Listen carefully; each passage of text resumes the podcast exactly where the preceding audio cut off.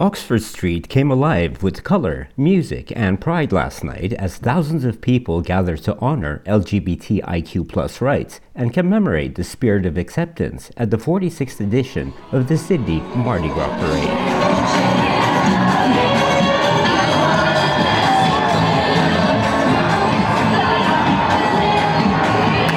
Organizers say 200 corporate and community floats and 12,000 marchers participated this year. The energy was electric as floats adorned with sequins, rainbows, and messages of love snaked through the city streets. From drag queens to community groups, everyone strutted their stuff, celebrating their identities and advocating for equality. About 250,000 people stood alongside the parade route, which started at 7 p.m. with the members of lesbian motorcycle club Dykes on Bikes opening the event.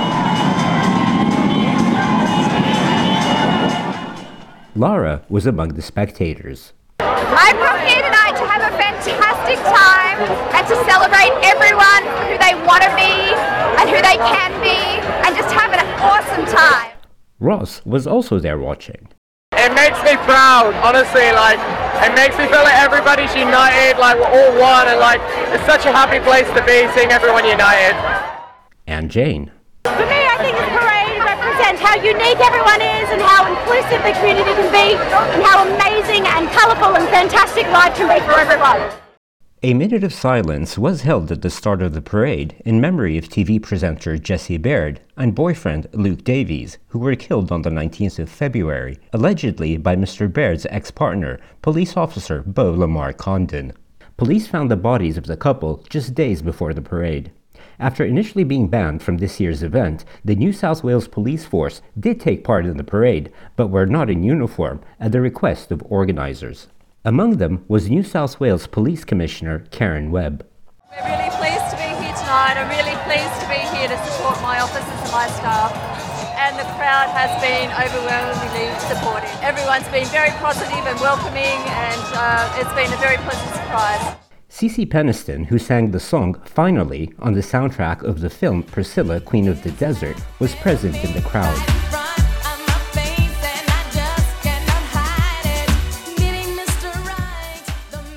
Adam Lambert, the lead vocalist for the rock band Queen, was also there. Oh my gosh, the energy is amazing. I'm, I'm really thrilled to be here. I was here for Mardi Gras, I think 2011, so it's been a while and it's been a long time coming and I'm back and I'm performing tonight at the main party. Had a bunch of music remixed, it's all very club, it's very dance. Um, I dropped a new song for tonight just for Sydney. It's a brand new song. New South Wales Premier Chris Minns marched in the parade, part of the Labor Party float. He tells the ABC that legislation to ban queer conversion practices will be introduced in a matter of weeks. We should have that in the parliament really soon. That's a priority of ours.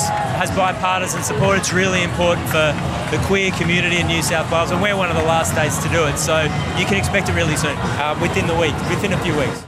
Floats representing the local Jewish and Arab LGBTIQ communities were also part of the parade. In every float that passed, in every smile shared, every hug given and received, the essence of Mardi Gras shone brightly last night, a beacon of hope, a testament to resilience, and a celebration of love in its purest form.